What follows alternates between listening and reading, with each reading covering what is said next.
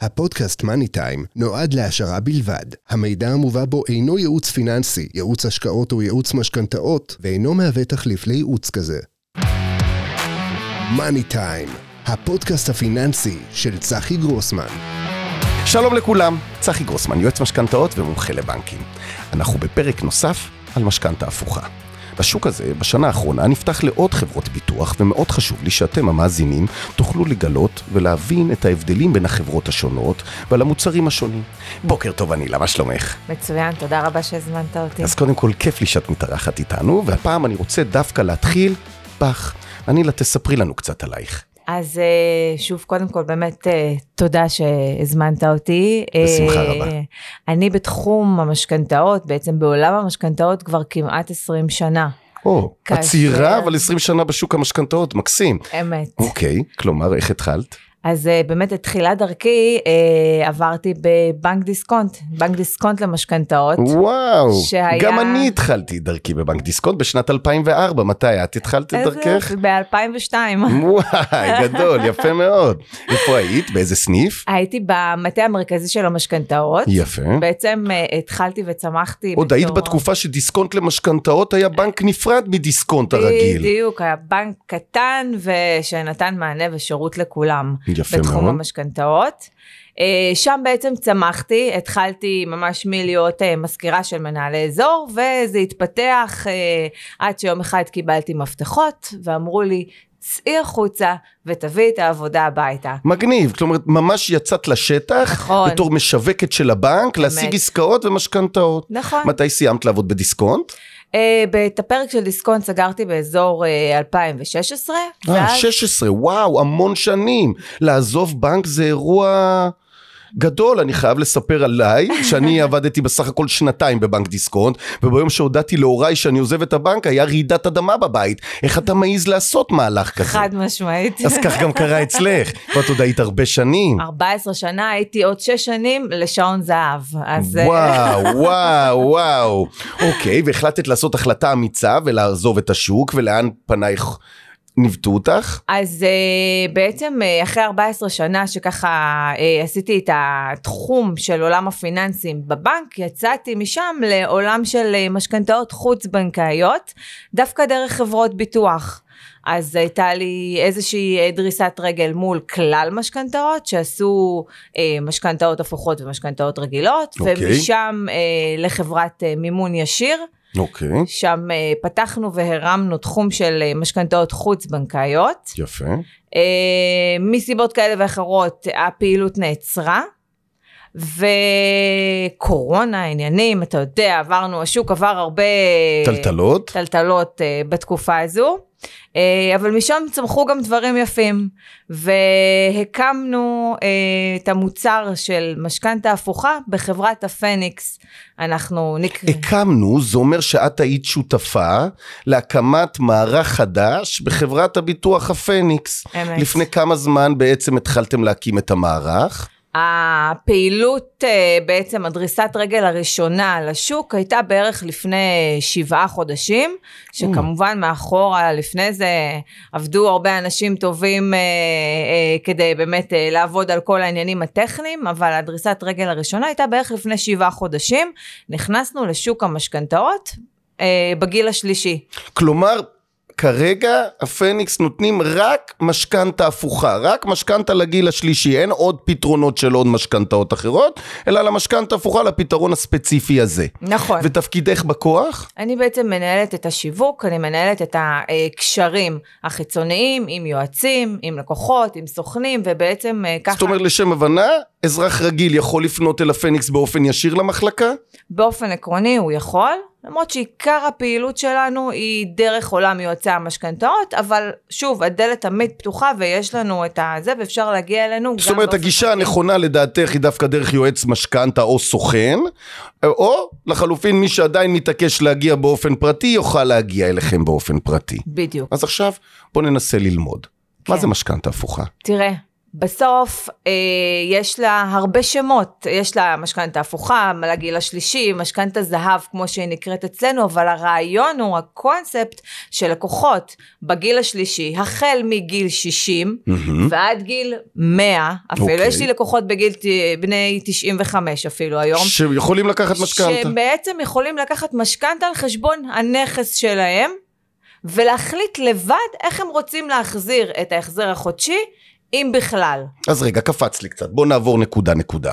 קודם כל, המשכנתה הזאת מיועדת רק לאנשים מעל גיל 60. אמת. יופי. לאחר מכן, ישנה הגבלה מסוימת, למה אני או את יכולים לקחת, נגיד אני בן 60, ואני רוצה לקחת, יכולה להגיד לי לא, והיא בת 60, ואת תגידי לה כן. יש, יכול להיות הבדל ביני לבין מישהו אחר? או שעצם זה שאני בגיל 60, זהו, אני מקבל את הכסף. אז, אז תראה, כמובן שאנחנו עושים את הבחינות שלנו הראשוניות, ואנחנו רואים איזה סוג נכס יש, אנחנו... אז ממה הבחינות? אני אשמח. להבין את הצורת. חשיבה שלכם, מה לכם חשוב כאשר אתם בוחנים עסקה? אמ, אני רוצה רגע דקה לקפוץ לפני מה שחשוב לנו שאנחנו בבקשה. אה, בוחנים עסקה, כי אני, אני רוצה אה, לתת פה איזושהי אה, אמירה שהיא מאוד חשובה. הרבה פעמים שלקוחות באים ושומעים משכנתה הפוכה, משכנתה זהב, יש איזשהו פחד, הן מריביות, הן משיקחו להם את הבית ומהדברים האלה. אז חשוב לי להגיד שאנחנו סוג של מוצר שהוא משלים לבנק. ברגע שלקוח, האפשרויות שלו מצטמצמות בבנק, הן מבחינת הגיל, שזה אנחנו אה, בגיל 70 כנראה יהיה לו יותר קשה לקבל משכנתה בבנק, אוקיי. Okay. אוקיי? Okay? אז אצלנו נפתחת האפשרות, אז, אני, אז באמת חשוב לי להעביר את המסר שזה מוצר שהוא משלים. אני לא מחליפה בנק, וזו הלוואה לכל מטרה. הלוואה לכל מטרה שבעצם נותנת את היכולת ללקוח לעשות מה שהוא רוצה עם הכסף שלו. ומה שחשוב לי כשבעצם הלקוח מגיע אליי, הגיל שלו הוא פקטור לאחוז מימון שהוא יכול לקבל. מה זאת אומרת? זאת אומרת שאני מתחילה לתת בגיל 60 בין 15 ל-20 אחוז משווי הנכס, ככה שאני לא גורמת ללקוח אה, להתפזר עם הסכום שהוא יכול לקחת. הוא לא יכול לקבל איזה סכום שהוא רוצה, אלא סכום מוגדר נכון, לפי הגיל שלו. בדיוק. כלומר, בוא נספר דוגמה, אם אני נשוי ואני בן אה, 80 ואשתי בת 70. נכון. לאיז, למי מתייחסים? לגיל אנחנו, שלי או לגיל של אשתי? אז אנחנו תמיד אה, נתייחס לגיל של הצעיר מביניהם. אוקיי. אוקיי? וניתן בהתאם. בגיל 70 זה גיל שאפשר לקבל בין 25 ל-30 אחוז מימון. אוקיי. עכשיו, אני באה ואומרת לזוג החביב הזה, אני יכולה לתת לך עד 30 אחוז מימון משווי הנכס, נגיד והנכס שלך שווה בערך כ-2 מיליון, אז הוא יכול לקבל בערך 600 אלף שקל. אוקיי. ואז אני אומרת, אתה יכול היום לעשות איתו מה שאתה רוצה. מה אני רוצה לעשות? מה האפשרויות שלי? אחת האפשרויות זה בעצם לחיות ברווחה טובה. היום יש לי הלוואות שקצת מעיקות עליי ואני, ההחזר החודשי הוא ככה לוחץ, אז אני לוקח משכנתה לגיל השלישי, משכנתה בפניקס, ואני פורס את זה, ואני לא משלם, אז אה, רווחה טובה. מה זה לא משלם? איך, איך אני כן צריך לשלם את החוב שאני לוקח? מהם האפשרויות שלי לשלם את החוב אז, בכלל? אז באחת האפשרויות היא בעצם לא לשלם כלום. אפס, כלומר אפס. החוב נצבר, הריביות גדלות, נכון. וכנראה עד שאני אלך לעולמי החוב יהיה גדול יותר ממה נכון, שלקחתי. נכון, אני אתן לך דוגמה, היה לי לקוחות ברמת השרון שהיו, אה, אה, אחד, הבעל היה אפילו פרופסור שעדיין מלמד בגיל ה-80. וואו, אוקיי. והבית, אתה יודע, מכורח השוק שלנו, השווי שלו היה באזור ארבעה וחצי מיליון. מקסים. אבל הבן אדם לא דאג לפנסיה כל חייו, הוא השתכר באמת במינימום של המינימום, וכל פעם לקח עוד הלוואה כדי לחיות. ביום שהוא גילה שיש לו אופציה פעם אחת לפרוע את ההלוואות, כי הבית, הארבע קירות האלה בעצם יכול לקחת קיר. ו- וליהנות ממנו אה, בשארית אה, חייו בצורה שהיא ברווחה טובה. אז הוא לקח משכן כביכול חלק יחסי, לקח אה, חצי מיליון, סגר הלוואות והשאיר לו עוד איזה 200 אלף כדי שהוא יחיה ברווחה טובה. אז זאת אומרת, והוא לא שילם החזר חודשי, אז הוא לקח בעצם את הבית, לקח עליו משכנתה, סגר את כל ההלוואות וחי ברווחה טובה. אז פעם אחת בעצם זה באמת לא להחזיר כלום כדי לחיות טוב יותר. אוקיי. Okay. האופציה השנייה היא, היא לשלם את הריבית. בעצם לקחנו הלוואה של 500 אלף, אני יכול לשלם 2,500 שקל, זה בעצם הרכיב של הריבית. בערך, אוקיי. כן, אז אני באה ואומרת, יש לך את האופציה או לא לשלם, או לשלם 2,500. אצלנו בפניקס הגדלנו ועשינו, ואמרנו שגם בין 0 ל-2,500, אם הלקוח שלי יבוא ויגיד לי, תראי, מצד אחד, אני לא רוצה להיות בלא לשלם כלום, מצד שני, 2,500 קצת כבד לי, אז אני אגיד לו, אין בעיה, אתה רוצה לשלם 500, אתה רוצה 700. אה, בעצם- כלומר אתם מאפשרים ללקוח לבחור כמה הוא מוכן להחזיר. בדיוק. בין אם זה את כל הריבית, בין אם זה חלק מהריבית ובין אם זה אפס. בדיוק. ואם הוא רוצה לזגזג בין האפשרויות כל מספר חודשים. אני יוצא לדרך, אני רוצה לשלם. אחרי חצי שנה, שנה גיליתי, וואי וואי, אני נחנק, אני לא מסוגל אפילו לשלם את הריבית שרציתי. אני יכול לחזור אחורה, או אין סיכוי, חתמת, נגעת, נסעת. אז באופן עקרוני, תמיד אפשר לעבור ממסלול למסלול, בהרמת טלפון, בשליחת מייל, אתה יודע, יש עלות uh, תפעולית של 300 שקל, כדי שבאמת לא כל יום בן אדם מזגזג, אבל אוקיי. okay. בעצם המוצר הזה הוא מוצר מאוד גמיש, הוא אומר לך, גם אם החלטת, שזה השלב האחרון שאליו אני מכוונת, לשלם קרן וריבית, Mm-hmm. כי אצלנו אפשר גם לשלם קרן וריבית ולנגוס בקרן. כלומר, או, אז עכשיו אמרת את האופציה השלישית, כן. כלומר, אפשר אפס, אפשר חלק מהריבית, אפשר את כל הריבית, ואפשר קרן וריבית. את- בדיוק. כלומר, אתם מאפשרים את כל האופציות עבור הלקוח, שיבחר מה נכון עבורו. יש המלצה מבחינתכם? מה אתם חושבים שנכון? אני אגיד לך, אני, אני רק אחזור לזה שבאמת הבן אדם התחיל בגיל 65 לשלם קרן וריבית, ואמר, אה, אני היום יכול לשלם, אבל עברו חמש שנים והיכולות בעצם אה, ירדו. אז הוא בא ואומר, אני רוצה היום לא לשלם כלום. המעברים האלה, הם ללא, עלו, הם ללא עלות של אה, היוון או משהו כזה, ובשיחת טלפון אחת, בתשלום של 300 שקל, ואנחנו משנים לו את ה... מקסים. זה גמיש, גמיש, גמיש. עכשיו לגבי שווי נכס, אם ללקוח יש שווי של נכס של 800 אלף שקל מתקבל, או יש מינימום לשווי נכס? אז גבולות הגזרה שלנו בעצם הם החל ממיליון שקל. מיליון שווי שקל. נכס. מה החשיבה? אני חייב לציין שגם חברת איילון ששוחחתי איתה בפודקאסט הקודם, כן. גם הם הגדירו מיליון שקל. למה מיליון שקל? אמנם בגוש דן אין נכסים של מיליון. אבל אנחנו פה בפודקאסט עבור כל אזרחי ישראל, כן. וישנם אזורים שהנכסים יותר זולים, ואם המבוגר הוא בן 80 והוא גר בבאר שבע, בדירה של 800 או 900 אלף, גם הוא רוצה פתרון. אצלכם אין פתרון, אין גמישות ל-100-200 אלף פחות? בשלב הזה לא, אבל אני כן אגיד לך שאנחנו עובדים למצוא פתרונות אחרים, וכנראה בהמשך יהיה לי בשורות אה, שתוכלו טובות לספק גם ב- משכנתאות למוצרים נוספים, לא רק למשכנתה הפוכה, או נכון. שאת המשכנתה הפוכה תרחיבו ליותר אפשרויות. כל התשובות נכונות. אנחנו היום עובדים בעצם על אה, אה, בחינה מחדש של כל מיני אופציות, הן בתחום של ההפוכה והן בתחום של מוצרים אחרים שהם מעבר למשכנתה ההפוכה. אה, אבל בואו נחזור אה, למוצר שלנו. למוצר שלנו. אז, אז אני רוצה לרדת איתך לפרטים קצת יותר עמוקים. אם אנחנו אמרנו שהמבוגר לוקח לעצמו כסף כי הוא יש לו בעיה. אבל שזה בעיה של העולם החדש היום, שאנשים מבוגרים מגיעים לגיל ואין להם את הפנסיה שהם ציפו לה, והחיים נכון. עדיין מאוד יקרים והם לוקחים כסף לעצמם. וישנם גל אחר של אנשים שהם עוזרים לילדים שלהם לקנות דירות. הם לא הצליחו לחסוך כספים, אך יש להם בית והם רוצים לעזור לילד לקנות דירה. אחד, האם את חושבת שהמוצר הזה מתאים לאוכלוסייה כזאת? ושתיים, מה המשמעות עבור הילד, עבור היורשים? אז, אה, אז באמת פלח שוק אחד מאוד דומיננטי אצלנו, זה כמו שציינת, כמו שציינת, זה לקוחות שלוקחים לרווחה האישית שלהם, ומצד שני, מה שאנחנו רואים באמת עם מחירי הדירות שעולים כל הזמן, זה שהילדים צריכים עזרה, אחרת הם לא יוכלו לקנות דירה בשלב הזה. לא מצליחים להגיע להון לא, העצמי בדיוק, לא המספק. מצליחים להגיע להון העצמי, ואז בעצם אחד הדרכים זה לפנות להורים. אז אנחנו... אה, שוב, אנ- אנחנו לא במצב של אה, להמליץ, אבל יש לי לקוח למשל ששווי הנכס שלו הוא שלושה מיליון והוא יכל לקחת מיליון שקל, מיליון שקל עליו.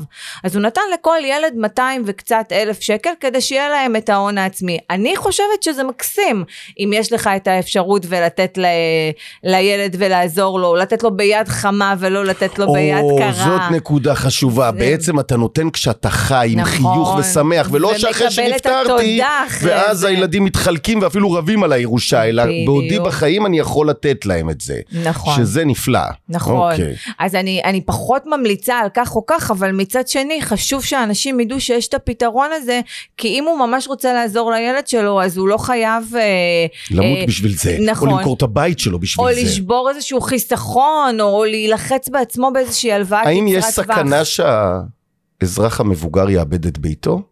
חד משמעית לא. לא. כלומר, הם יכולים לישון בשקט שכאשר הם לוקחים את ההלוואה הזאת ממכם, לא משנה מה יקרה, אף אחד לא ייגע בזוג שלווה את הכסף. נכון, ואני אסביר את זה מכמה סיבות. אחד, ההלוואות שלנו הן ללא תוקף, חוץ מקרן וריבית שאני אהיה חייבת לתמחר אותה עד 30 שנה, אבל בכל מקרה, אם זה תשלום ריבית או בלון או אה, בלון חלקי, אין להם תוקף כל עוד הלווים שלי בחיים, עד שהאחרון מבניהם כלומר, אם. אחד מהזוג נפטר אחרי שנה, שנתיים מלקיחת ההלוואה, והבן זוג השני נפטר עוד 20 שנה, נכון. ההלוואה שורדת את כל ה-20 נכון, שנה איתו ביחד. כל עוד הם בחיים, העסקה בינינו מתקיימת. יותר מזה אני אגיד לך, שהיה ו... כן, הבחינה האקטוארית שלנו, מה זה אומר בחינה אקטוארית? זה אומר שבאמת בגיל 60 אני נותנת כ-20 אחוז, בגיל 70 אני נותנת כ-30 אחוז, ובכוונה לא נותנת 60 אחוז בגיל 60, כי אני בעצם מציעה להם... כך הוא יכול לגדול מאוד, ולעבור אפילו את בדיוק. שווי הנכס, נכון, זה מסוכן. אז אנחנו בעצם באים ונותנים מהמקום האחראי אחוזי מימון שנבחנו ככאלה שלא... ככל הנראה, גם אם יסבכו ישתנה, לא. יסבכו את הלווה וישאירו גם משהו ליורשים. יפה. והדבר האחרון הוא, זה שההלוואות שלנו הן הלוואות שנקראות non-recourse. זאת אומרת... בארצות הברית, אוקיי, בדיוק, יפה זאת מאוד. אומרת שגם אם אנחנו נדבר על עוד עשר שנים מצב שפל בנדלן, ואינפלציה מטורפת, והחוב עלה על השווי של הנכס, כן? אז... במקרה קיצוני כזה, את האקסטרה שיהיה חובות, אנחנו לא מבקשים, אנחנו לוקחים אותם על עצמנו. כלומר, אם חס וחלילה החוב גדל מעל שווי הנכס, היורשים לא יצטרכו להכניס את היד לכיס, זה לא. מקסימום עד גובה הנכס. נכון. מעל זה בעיה של החברה שנתנה את הכסף. בדיוק. אוקיי, זה אז- חשוב מאוד. אבל אם לא מצב כזה קיצון, אחרי אה, שנה יש לי כסף, אני רוצה להחזיר. אני יכול להחזיר ללא קנס? תמיד ניתן להחזיר ללא עמלת פירעון מוקדם. החל מ-50 אלף שקל וכלה בסוף ה... ללא קנסות. מתי שאני רוצה. ללא קנסות, מתי שאתה רוצה, בשיחת טלפון. ועוד שאלה, מדהים. אני הייתי בן 60, לקחתי 15 אחוזים. עכשיו אני בן 70, אני יכול לקחת עוד 15 אחוזים? בהחלט, אתה יכול לפנות אלינו. כלומר, יש לי קו אשראי. מסוים אצלכם, נכון, צריך לעשות שמאות מעודכנת כדי להבין שיש ממה לקחת, כי אם ניצלת את המסגרת, אז אנחנו נצטרך רק לראות שהנכס באמת אה, בשווי או עלה אפילו, וכן, אתה יכול לפנות אלינו אנחנו יכולים בשנית. למשוך עוד כסף. זו שאלה נוספת, אם אני רוצה פנסיה, 4,000 שקל בחודש, יש דבר כזה לקבל מכם תשלום חודשי או שלא? רק סכום אחד גדול.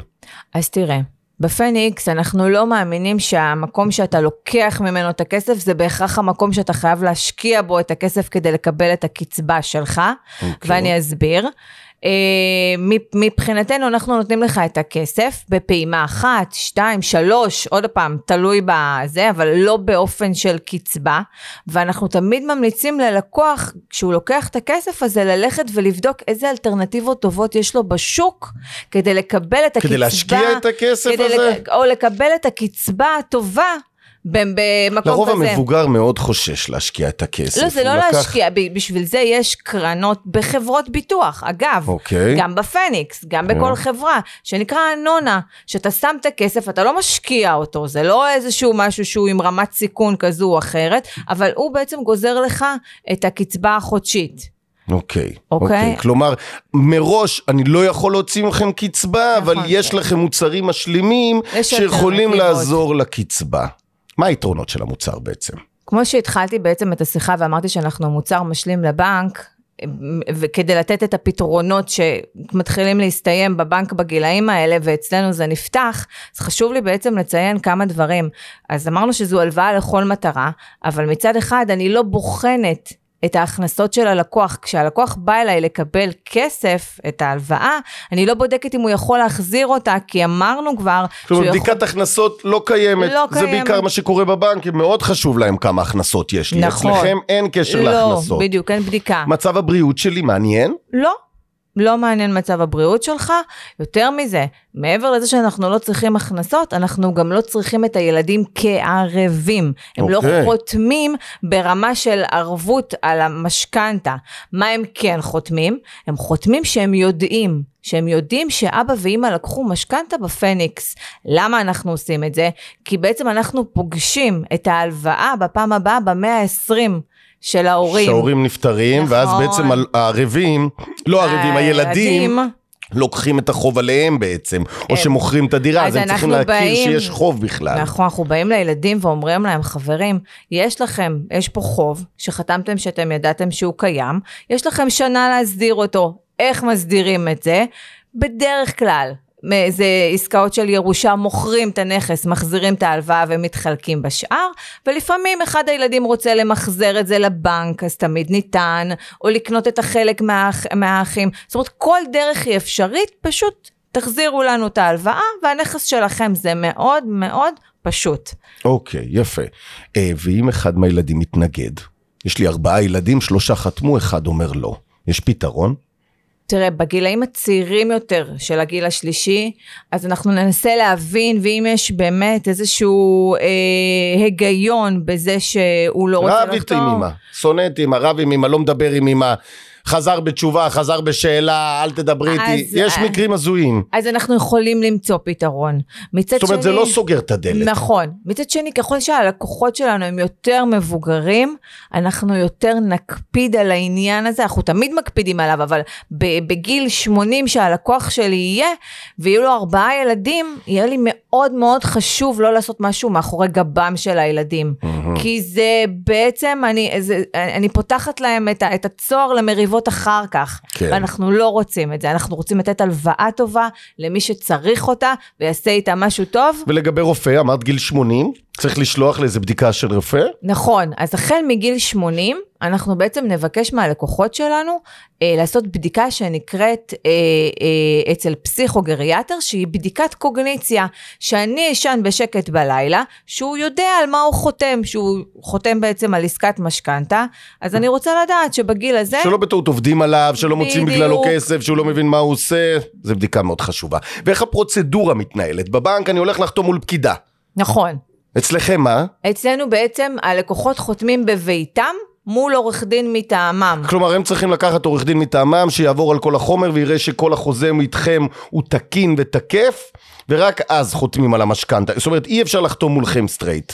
נכון, נכון, גם לא כדאי. עוד פעם, שוב, זה בגיל הזה, אה, הדברים מאוד רגישים. וכשיש ללקוח עורך דין שהוא סומך עליו, אני מעדיפה שהוא יעזור לו בעצם בחתימות ויחתים אותו ויסביר לו, כדי שהוא יישן טוב בלילה, שהוא הבנתי. עשה הכל בצורה כשרה. יפה מאוד. אז מה היה לנו כאן? תרשמו.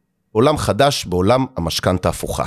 גופים נוספים נפתחו לעולם הזה, כמו בפודקאסט הקודם שהיה חברה מסוימת, היום אנחנו בפודקאסט עם חברת הפניקס זהב, ושאתם מאפשרים מוצר לגיל, מגיל 60 ומעלה, לקבל משכנתה הפוכה על הנכס. אמת, הם יכולים לקבל לפי אחוז מסוים, לפי הגיל שלהם. נכון. אם הם שני בני זוג, אחד מבוגר, אחד צעיר, נותנים לפי גיל הצעיר ולא לפי גיל המבוגר.